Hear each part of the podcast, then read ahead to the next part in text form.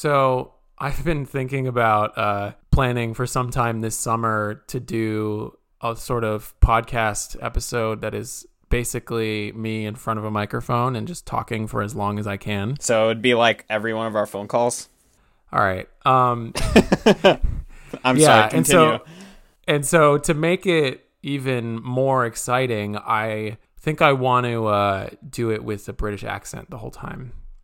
So this is a pretty um, avant-garde idea, huh? Well, I appreciate the compliment, um, if it was a compliment. I think you're describing something that would probably cause hyperinflation from how like weird and excessive it is, especially if the taxpayer were to get involved. Well, that's me. I'm a I'm a burden on the taxpayer. We can't have accents. No, we can't have accents. Accents are superstructure. Yeah. yeah. So, and we, I think, wanted to talk about this idea of, I mean, you know, accents are superstructure. You know, all of these things, whether it's, you know, art. art, media, culture, and law, and money, of course. Um, all of these things in the kind of traditional Marxist-based superstructure dichotomy are superstructure, right? They're they're excess, they're superfluous, they aren't grounded in anything. They're just these ephemeral forms that aren't productive of anything. And uh, the other half of that equation, we've been focusing a lot on, you know, the sort of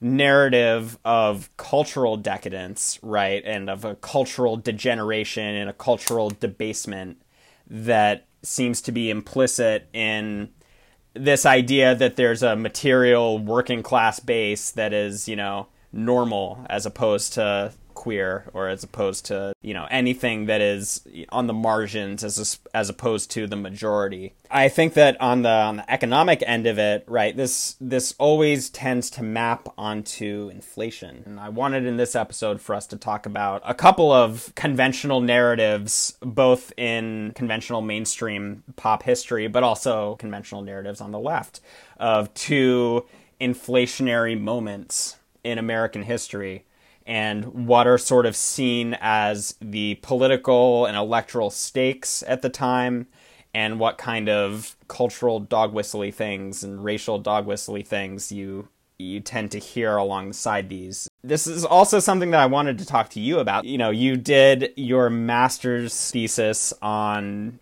basically the cultural and movie aesthetics of Weimar Germany during and leading up to hyperinflation, and the kind of relationship between that and and fascism. Yeah, and um, it's interesting the way, I think, to to get into this perhaps is to like talk about what the traditional narrative of Weimar hyperinflation is in in this sort of imaginary of like a pop history, and you know, M M Ters will know like quite well what this is, because it's what gets thrown against arguments for using the abundant capacity of money to pay for good things, right? Uh, first and foremost, right? We can't afford that, because if you print money, well, immediately the bathtub is going to overflow, and um, we are going to have all this inflated currency that's going to be worthless, and we're going to be just like the poor Weimar work- workers taking wheelbarrows full of money to buy bread. Mm-hmm. And so I guess to start, right,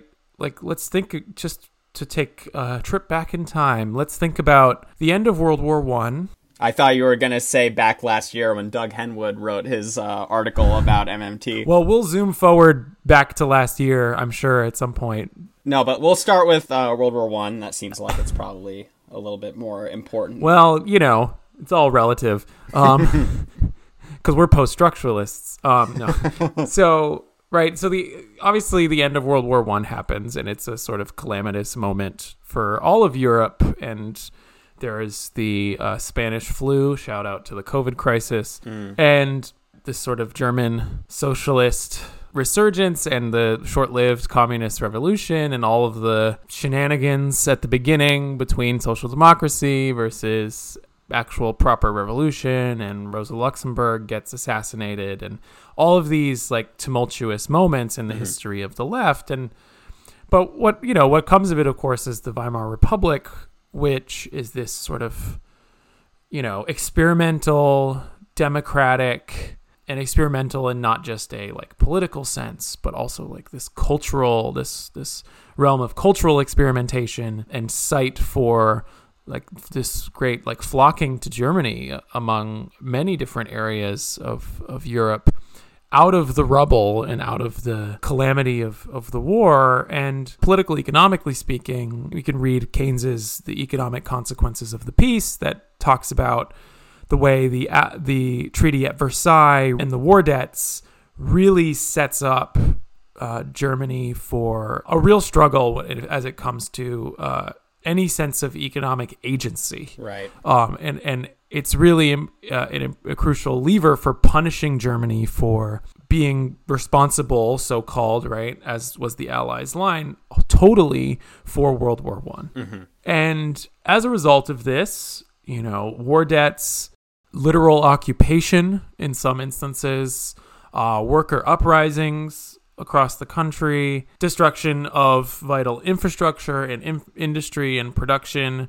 All of these things sort of come to a head in sort of the great unraveling of German productive capacity and economic agency, leads to the hyperinflation, in which the currency becomes effectively uh, a sort of signification of the political ineffectuality, right, that that is the result of the congruence of all of these forces of external pressure versus internal pressure versus a sort of calamitous sort of management of these sorts of institutions of productive capacity as a direct result of of uh, war destruction. And so, like, to leave the very specifics of that aside, right, that's not necessarily what we're interested in here too much. Mm-hmm. Essentially, right, what occurs is you have this sort of totalizing, signifying moment of hyperinflation that becomes this sort of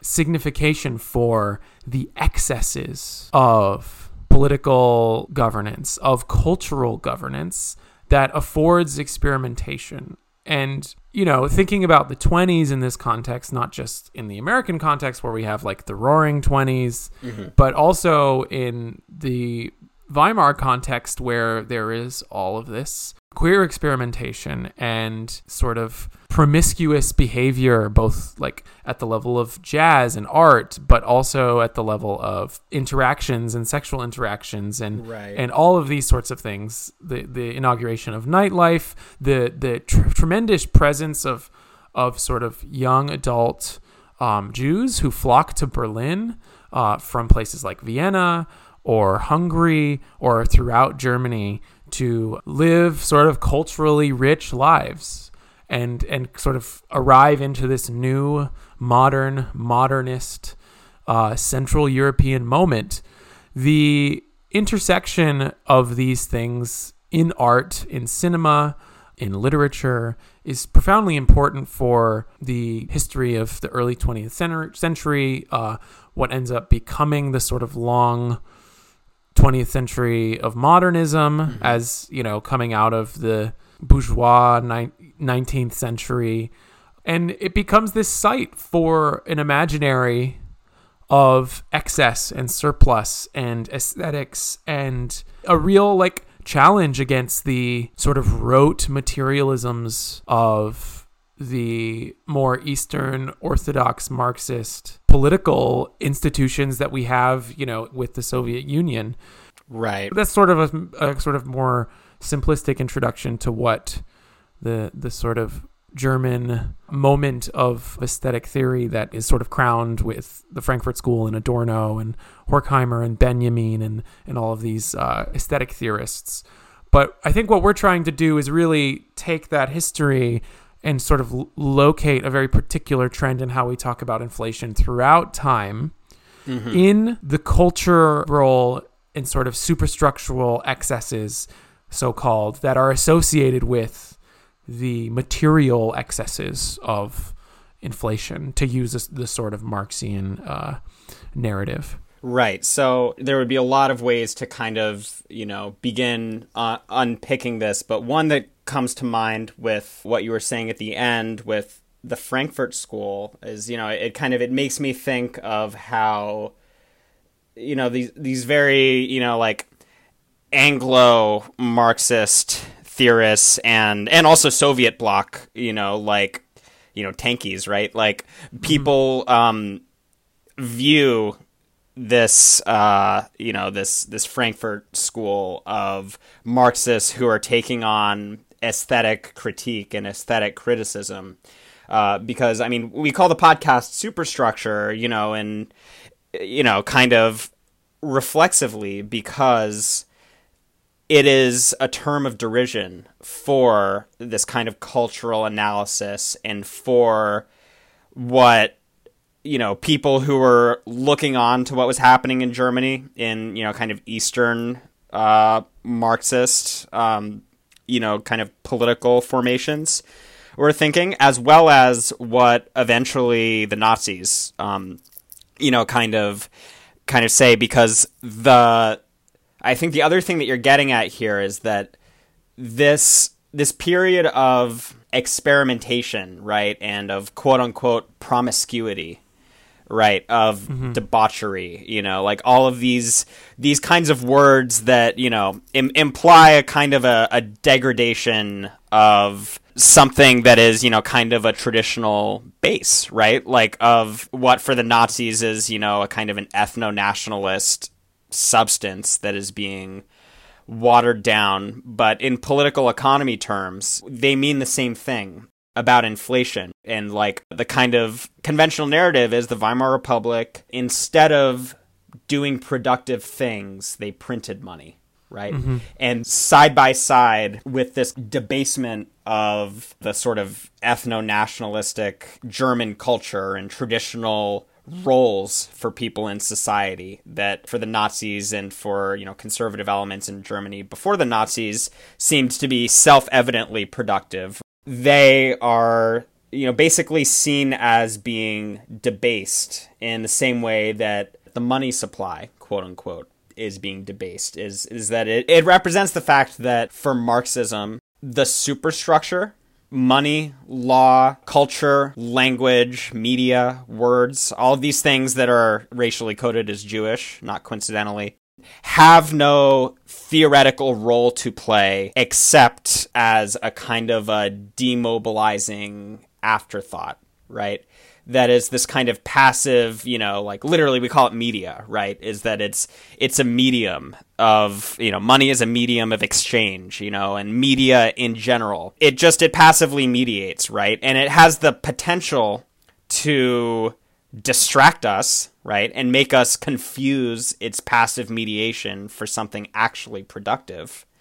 And that idea of media and of superstructure as having no material substance, um, this shows what the link is between this idea that printing money is debasing the economy and printing new social roles, mm-hmm. right? New social forms, inventing modes of living, you know, redefining what masculinity and femininity are. You know, you hear today, people will make these same appeals about how, you know, people who are transgender or non-binary are trying to use language and words to debase a material biological reality, right? And they, but they can't actually change it.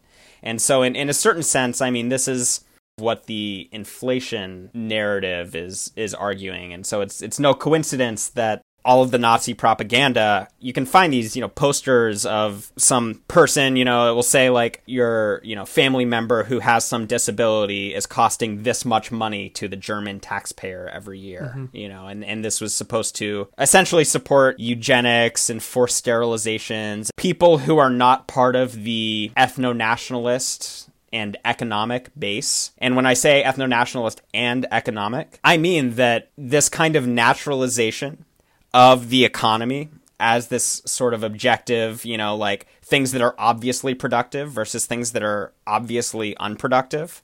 Really, you know, we're saying that art is not productive, certainly not compared to working in a factory or making food or something, right? So like education. It, it becomes make work. It becomes make work, exactly. You know, there's this kind of imagined objective output that shouldn't be controversial, you know, which, and they will appeal to like food and housing basically, Um, and then everything above that is fair game for otherizing as being potentially inflationary because it costs money to make, but it's unproductive. Well, because it's not socially necessary, right? Right. Yeah. That's to to use Marx's term, right? Yeah, absolutely. It's this very concrete idea of the people abstractly, right?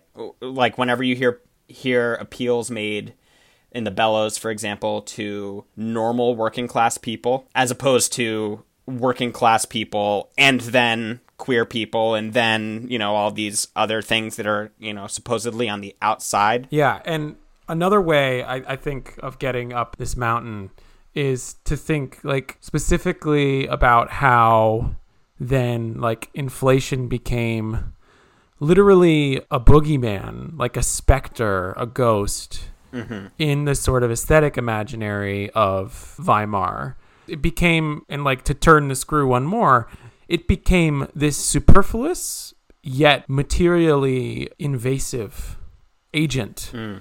of destruction. Right. And so, right, and, the, and this is where like the, the Marxian imaginary like turns over, right? Where, oh, law and culture and media, they're all superfluous. They're a distraction from material politics, but they're also potent. Mm-hmm.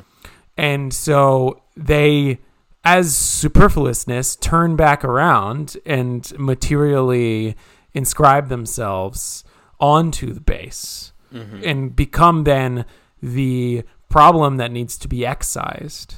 And literally become a ghost that haunt that is haunting structures of political economy and relation that are desired, right? These sort of orthodox structures of the gender binary and production as a sort of unmediated process amongst so-called man and nature. Right. And traditional forms of marriage and traditional forms of sexual relationality and all these different things that are posited as normal mm-hmm. versus excessive or promiscuous things that are coded as as vices, right? As yeah. as things that are natural, you know, we will naturally be tempted to engage in, you know, postmodern cultural Marxism, whatever, right? Um, yeah. There will always be those temptations, but we must, if you're like an alt-right person or crypto-fascist or something like that, you know, it's, you know, we have to preserve the kind of traditional ethno-nationalist substance.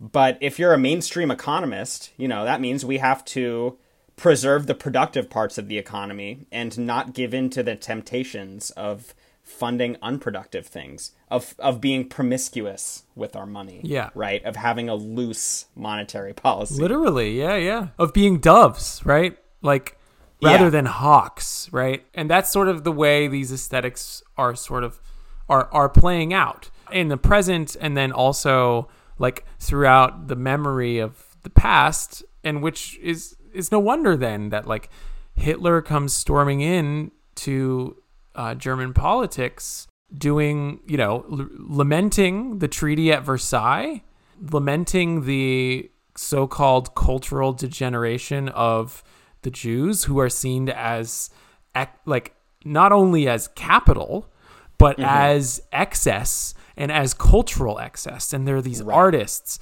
and they're promiscuous, and they blah, and they're dirty, and they're they're vice laden, right? These are the signifiers that end up being added to and and applied to the the fascist imaginary of a sort of ethno-nationalist substance, as you suggested, and essentially, right, like Jews and queers and the promiscuous, they are inflationary. They become inflationary to the fascist mind.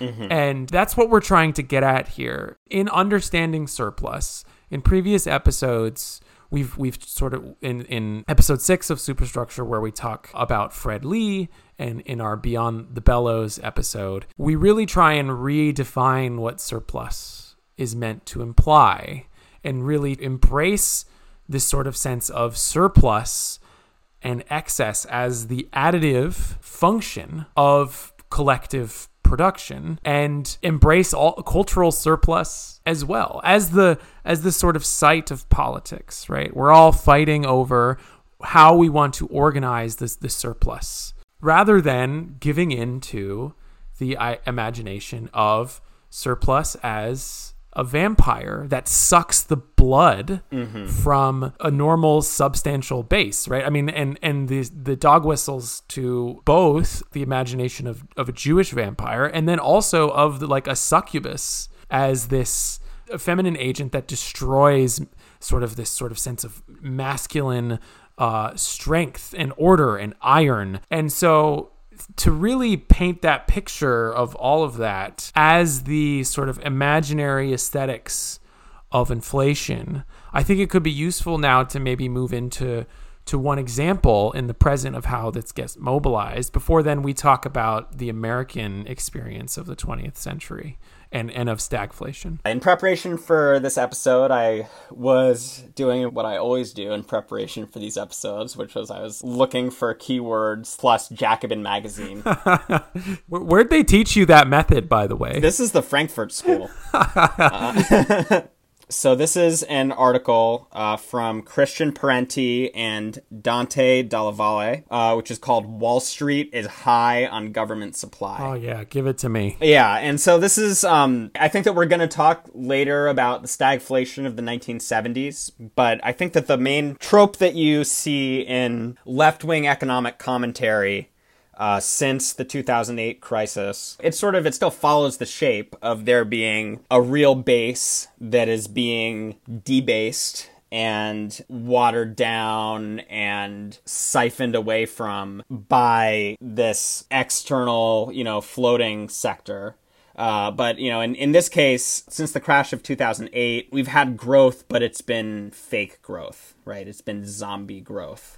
um, and I'm not kidding with the with the zombie thing. Um, this is this is a uh, a subheading from this article that is called Zombie Firms and Mounting Corporate Debt. So at the level of individual firms, this tsunami of money encouraged new rounds of dangerous borrowing. Since the financial crisis, corporate debt has swelled to record levels, over ten trillion dollars, equal to forty-eight percent of G D P. Companies haven't been this heavily leveraged since two thousand nine at the depth of the crisis. In January, the New York Fed reported that only two U S companies, Johnson and Johnson and Microsoft, still carry uh, triple A ratings. Under Jacobin social democracy, it's important that corporations have triple A ratings. they they have to, because all the corporations are publicly owned, so they need to all be creditworthy. We need to make sure Standard and Poor's uh, stamps socialism with its endorsement. Yeah, so like this whole article basically, it you know, I, I just used the zombie thing, which is one trope, but the other trope that they use is this idea of printing money, of quantitative easing, which is the only way that they can imagine creating money, as, you know, this like substance abuse, right? Like a like it's this metaphor of a junkie. So um, with one hand, Wall Street borrows from the Federal Reserve at effectively zero percent interest. Then with the other hand, Wall Street loans that money back to the government, buying treasury bonds at about one percent. This so-called carry trade started like many addictions as a form of emergency medicine. Now markets, like junkies without a fix, are sick, and the only way they can get right is another injection of government cash. And so injecting liquidity, right, like pumping up the the prices is just the only thing that money can do in this situation is provide this kind of cheap high that will then, you know, create indebtedness, right? And so the the only role that the surplus, right, that the superstructure, you know, in this case, money, envisioned only as private debt, you know, from banks, um, the only role that it has is inflating asset prices above what they're actually worth and creating private debt that is greater than the economy's ability to pay that debt. Uh, another person that comes to mind here is Michael Hudson, who I learned a lot early on about political economy from Michael Hudson. I'm still, you know, in therapy trying to figure out all the things that I learned. but, uh, um, but you know, he, he has this, his, you know, one of his popular books is called Killing the Host. Oops. Yeah, it's about the rise of the financial sector as this sort of parasite on top of the quote-unquote real economy. And, you know, like, it is one thing to critique banks as having that function, right? Because they that is the function that they have. But when banks and that kind of private extractive zero-sum relation are conflated with public money itself, it leads to this weird place where, you know, basically any funding for anything new in the quote-unquote real economy, it's not going to be productive, right? Things like education or art or, um, you know, media, anything, and anything racially coded as Jewish in the past, right? Um, those things, because they're not productive, otherwise the private sector would be doing them already, they must be things that can only be done by borrowing money, right? And since they're not productive, then that's just going to create bubbles, is kind of how the logic goes. Yeah, and, you know, thinking of Michael Hudson's uh, Killing the Host, it's sort of, uh, I, I can sort of imagine, like, Nosferatu being on the cover of it. It reminded me of a sort of foray into Weimar cinema that I took in, uh, as you referenced, in my master's thesis. But mm. um, there's this sense then, like, coming into this sort of initial period of inflation after the war, that there is this sort of shock of freedom, to use the words of Siegfried Kracauer, who's one of the sort of Frankfurt School thinkers, um, friends with Benjamin and Adorno, who mm-hmm. wrote a lot about Weimar culture. And then after his fleeing and escape to the United States, uh, after the Nazis' takeover of power, he sort of wrote this long retrospective about uh, a sort of the sort of psychological history of German cinema, and how, on his reading, German cinema sort of paved the way for fascism. And so I say this with regards to Killing the Host, right? In the sense of right. the, the sort of corporations in the sort of opium den of Q E, as it's imagined, right? Yeah. This sort of tsunami of money. And I mention this because I think it's interesting then to get at the way, like, the ma- the imaginary of the aesthetics of this, this addiction is playing out, and how it's mapped onto these uh, dog whistles, as you were suggesting, for excess, for for Jewish, yeah. for queer, for all of these sort of marginal, excessive, uh, imagined excessive identities that debase the biological German currency, the German stock, right? um, yeah. And so I'm going to read now from from Caligari to Hitler, talking about Nosferatu, which is sort of the the inaugural sort of vampire film, right? In the imaginary of of haunting, in this case, a German host, right?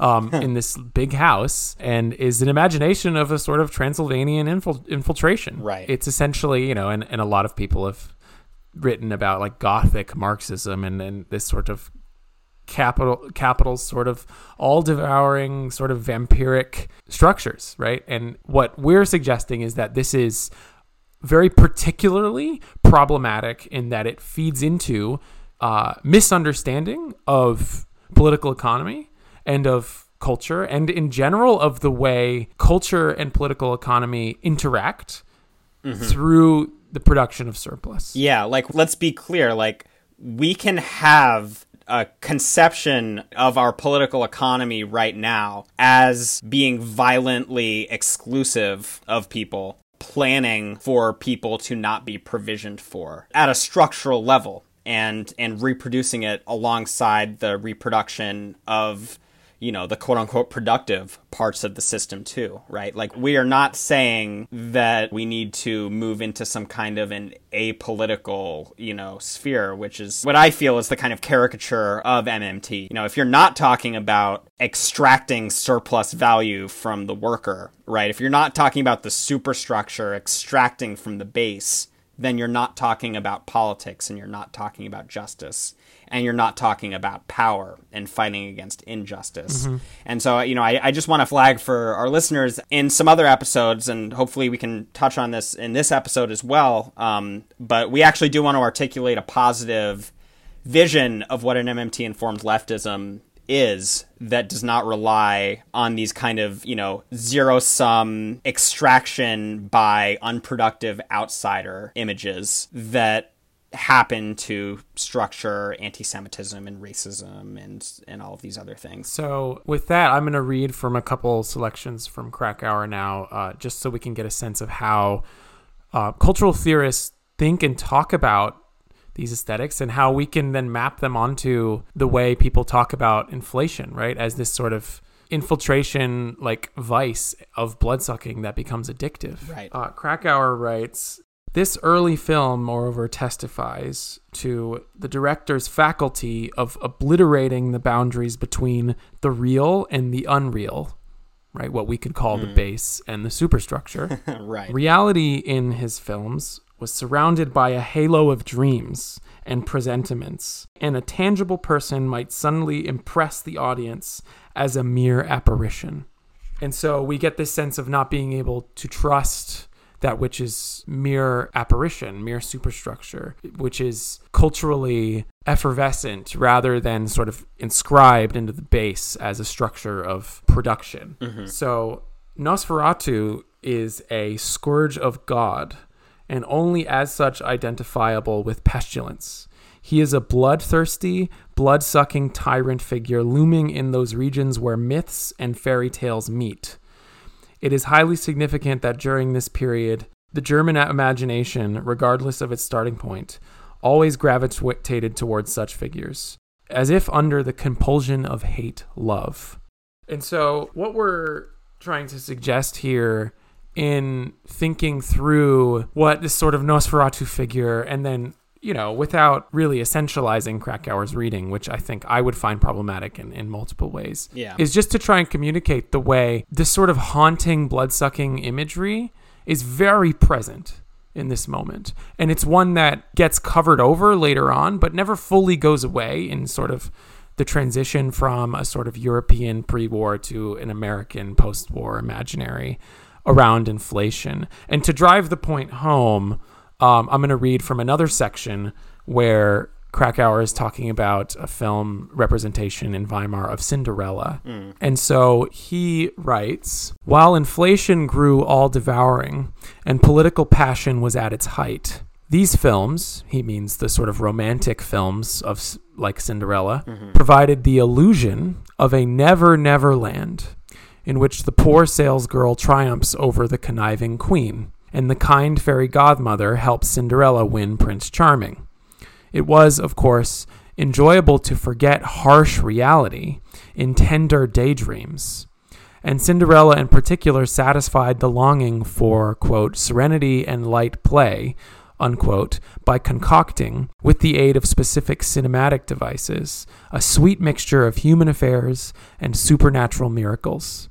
However, this never-never land was not beyond the range of politics. And so what we have here is this articulation of, as inflation, as this sort of neverland, right, to reference Peter Pan, mm-hmm. of inflation, this sort of swirling, all-devouring, externally enforced suffering of the highest excesses of printing money, of cultural degeneracy, mm-hmm. of external force, whether it is from Transylvania or from the Allied forces, right? If we're thinking in the sort of fascist imaginary, right. grows all-devouring. You know, Kracauer is suggesting that people wanted to lose themselves in the sort of surface nature of romantic comedies and, like, you know, maybe Twitter jokes and memes and all these things. But really, all these memes, all of these things are ultimately within politics and within this conception of the productive base where all true relations of reality are operating. And so it's in this imaginary that we get sort of a negative reflection of what those like Parenti are offering as mm. as as money, as this sort of tsunami of vice is precisely what the films are for Kracauer, right? It's this sort of distraction and tsunami of vice that is a never never land. It's like doubly not the base. Um, You brought up Twitter, but just to spell that out for listeners, I think what you're getting at with that is, you know, these, these tropes and, you know, it's fine to do Twitter to kind of numb the pain or something, but you shouldn't confuse that for real politics, right? Mm-hmm. This idea that Twitter is this, you know, kind of never never land, right? Because it's communication, it's signification, it's signal boosting, it's it's all of these things that are superstructure as opposed to productive. And so, you know, you end up getting chastised for, you know, not spending the time that you're spending on Twitter phone banking instead, or doing this kind of mindless hard grind that, that politics and real productive working class labor should be directed towards. You know, it could be interesting then to see how this maps directly onto critiques of M M T. I mean, we, we already mentioned Henwood, but mm. um, I think it could be useful to read what he has to say about inflation then. Yeah, absolutely. So Henwood says, when the printing presses run freely, it's not only reactionaries who think that runs the risk of spiraling prices. As I was researching this piece, many people to whom I described M M T, from Democrats to Marxists, brought it up as a worry. M M Ters are coy about the topic. They never say how much is too much, and they profess great confidence in their ability to control it. In a paper criticizing M M T, the left Keynesian economist Thomas Palley says he's heard a leading M M Ter say inflation less than forty percent is costless. That's nearly three times the modern U S record of just under fifteen percent in nineteen eighty, which was widely regarded, and not just by bondholders, as a crisis.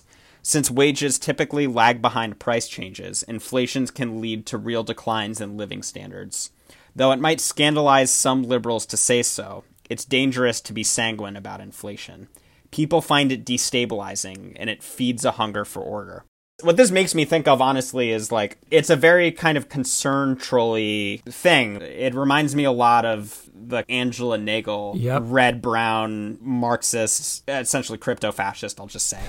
Replace inflation here with Tumblr degeneracy, yeah, or like with all of these examples of social justice run amok.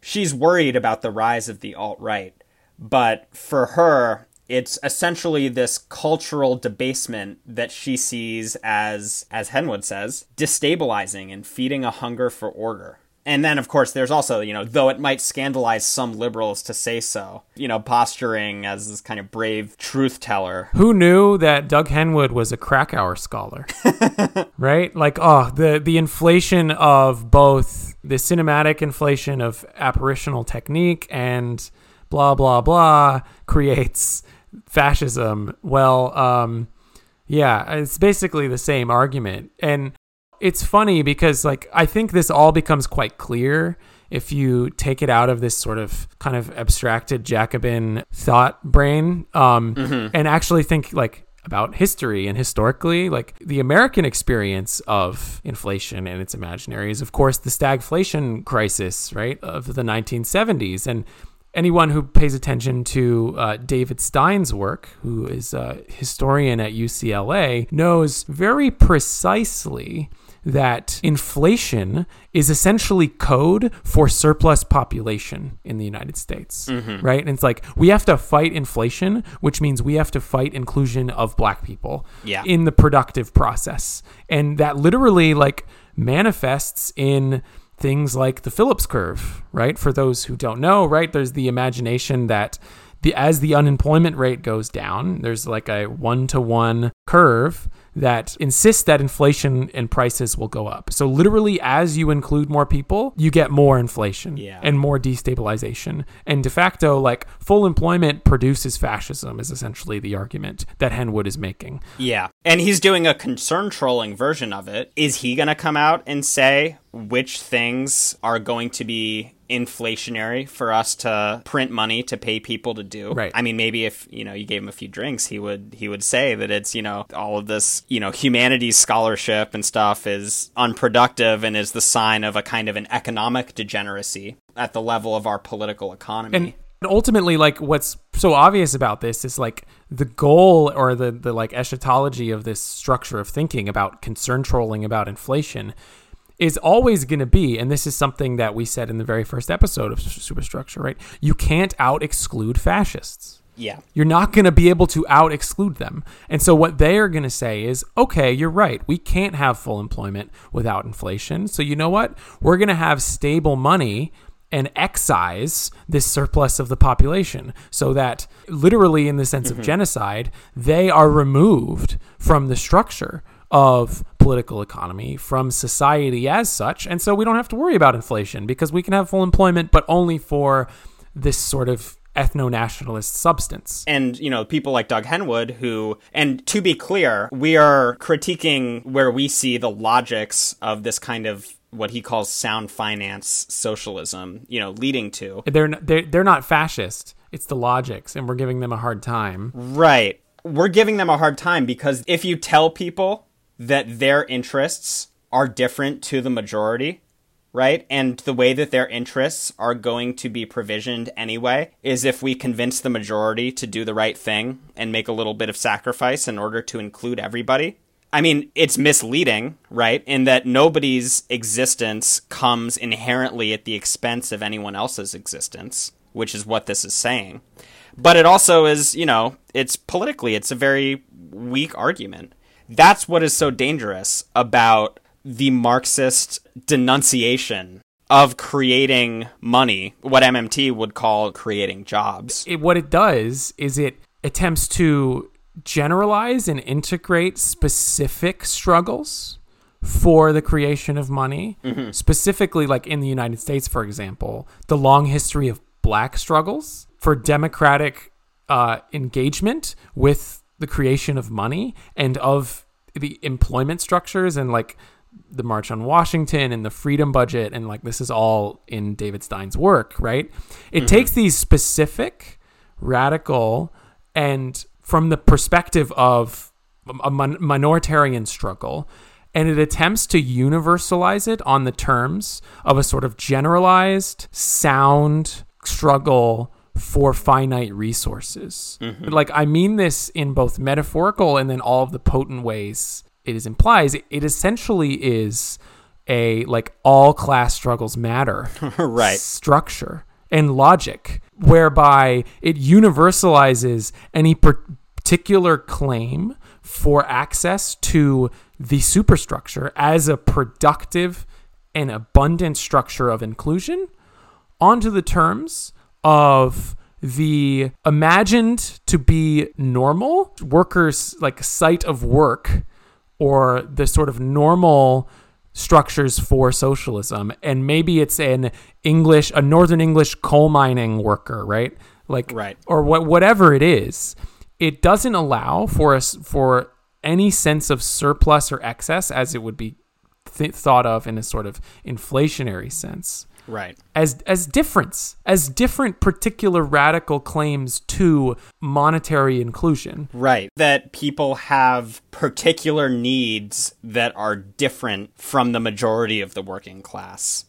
The idea that those are needs, they think is a bourgeois plot, basically, yeah. to, to distract. Right. The only thing that difference can do in this crude Marxism is divide up the working class. Right. And the only thing that can unite the working class is the struggle for quote unquote universal goods, mm-hmm. imagined as this kind of common denominator housing or common denominator healthcare that everybody should get to have. Um, and, you know, I mean, we, we talked about in a couple episodes ago, The Bellows Part Two, you know, we picked apart this example of somebody that we saw um, on Twitter responding to another podcast episode that we did, counterposing gender reassignment surgeries from regular surgeries, quote unquote. The idea that there is some kind of a common denominator healthcare, that transgender healthcare is on the outside of and is siphoning money from, and it's superfluous and not important to the majority of the working class, and therefore it's not part of a working class program. And ultimately, as we picked that apart, the idea that, you know, there's no healthcare service or operation or something that everyone in the world needs at one time, right? The the idea that healthcare is an undifferentiated good, really that's just coding and dog whistling for, you know, a normal person who deserves to be provisioned for. as opposed to superstructure, right? That's right. That is not part of the base. We need to provision for the Saxon man, right? I mean, literally, that's, I mean, that's the understand, yeah. that's, that's what's being articulated here. And so, yeah, I mean, like coming full circle, of course, in the end, this sort of sound finance socialism that's trying to hold out for a fight over the infinity sign, because Doug Henwood is like, well, it's not just reactionaries uh, who... want to stop inflation. I also do. Um, right?